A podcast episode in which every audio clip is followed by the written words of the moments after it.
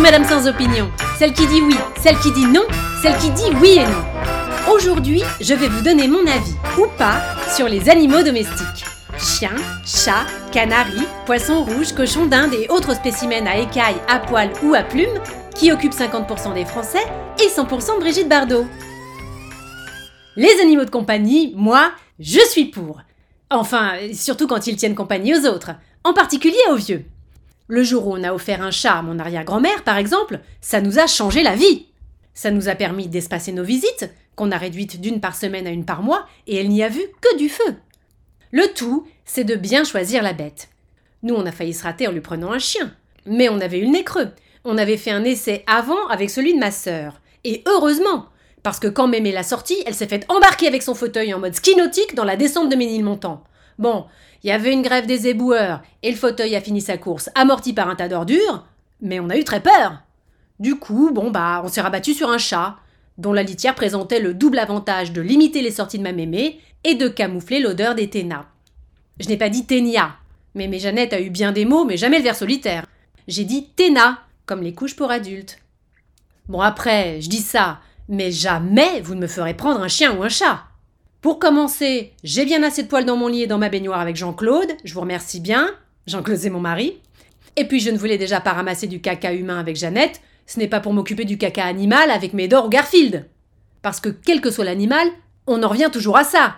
Un chien faut le sortir, un chat faut changer sa litière, un lapin ou un oiseau nettoyer sa cage, et à la fin, bah, on a toujours les mains dans la merde. D'ailleurs, j'ai toujours pensé que pour prendre un animal domestique de son plein gré, il fallait être un peu scatophile. Et putophile Bah si, je suis désolée, les animaux domestiques sont tous des putes. Vous appelez ça comment, vous Quand on se fait loger, nourrir, entretenir contre de l'affection? On est d'accord. Bon bah moi, quand j'ai envie de caresser un truc, bah j'ai Jean-Claude déjà, et puis mon tapis en peau de vache, ça me suffit largement.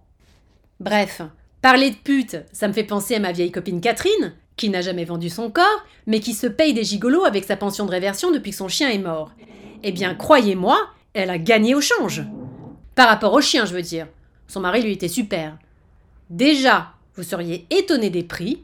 Ramené à l'année, ça coûte bien moins cher que les frais de veto, de toilettage et de croquettes réunis. On a fait le calcul avec Cathy. Et puis surtout, c'est beaucoup moins d'emmerdement. Le gigolo se nourrit seul, va aux toilettes seul, et quand Cathy en a marre, bah, il lui suffit de claquer la porte. Pas besoin de l'abandonner sur une aire d'autoroute ou de le faire piquer. Alors il y a des gens qui choisissent un entre-deux, comme adopter un lapin ou un porc.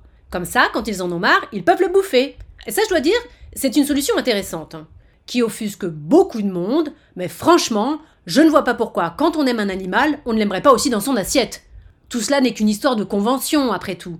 Nous, on aime caresser au coin du feu des bêtes qui font waf et que les Chinois cuisinent en pot-au-feu, tandis qu'on taille volontiers des steaks, des bavettes et des tournes d'eau dans un truc qui fait meu et que les Indiens vénèrent. C'est bien la preuve que cette notion d'animal domestique est toute relative. Ou pas. Je ne sais pas. Que c'est énervant à la fin de jamais savoir quoi penser.